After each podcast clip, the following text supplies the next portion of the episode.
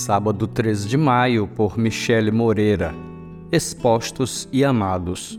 E vê se há em mim algum caminho mau, e guia-me pelo caminho eterno. Salmo 139, verso 24. Gosto de pensar que a vida é como um labirinto. Nós vemos somente até a curva. Deus, lá de cima, vê de maneira completa. Ele, através do seu Espírito, guia-nos por toda a jornada e nós, no íntimo, ansiamos por vê-lo face a face. Desejamos a plenitude de sua companhia.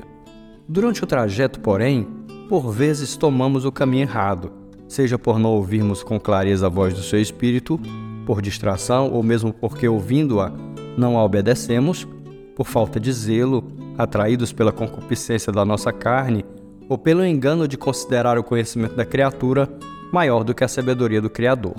Em outros momentos, o cansaço, o medo, o desânimo, a tristeza, a sensação de inutilidade ou a autocomiseração também podem representar percalços nesse caminho, fazendo-nos desviar dele. Ludibriados pela nossa visão parcial, podemos momentaneamente paralisar, recuar ou até mesmo avançar cegamente na direção errada.